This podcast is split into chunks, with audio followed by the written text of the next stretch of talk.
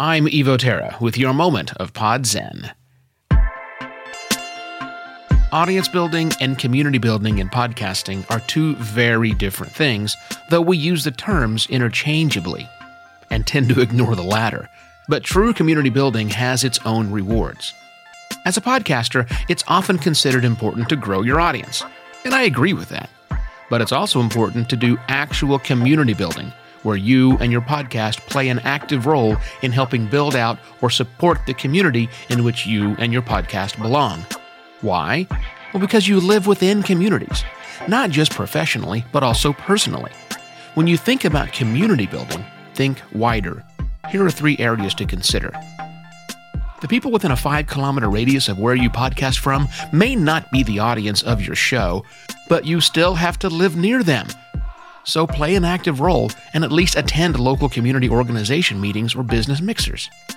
Getting involved in podcasting communities. There are several vibrant and active online communities you can join. Again, not to rake in new followers, but to support all of podcasting, like the Earbuds Collective, the Podcast Academy, and other groups that support, spread, or empower the people who make podcasts. Don't forget the communities in and around the trade or industry in which you and your podcast belong. Just about every industry or trade group out there has a governing body or special interest group that puts on mixers, create publications, host trade shows, and much more. Podcasters tend to know the importance of community building, but all too often take too narrow of a view.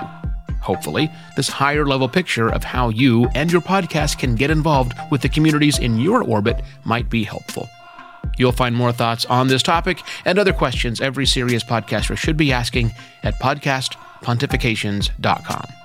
I'm Evo Terra. This has been your moment of Pod Zen.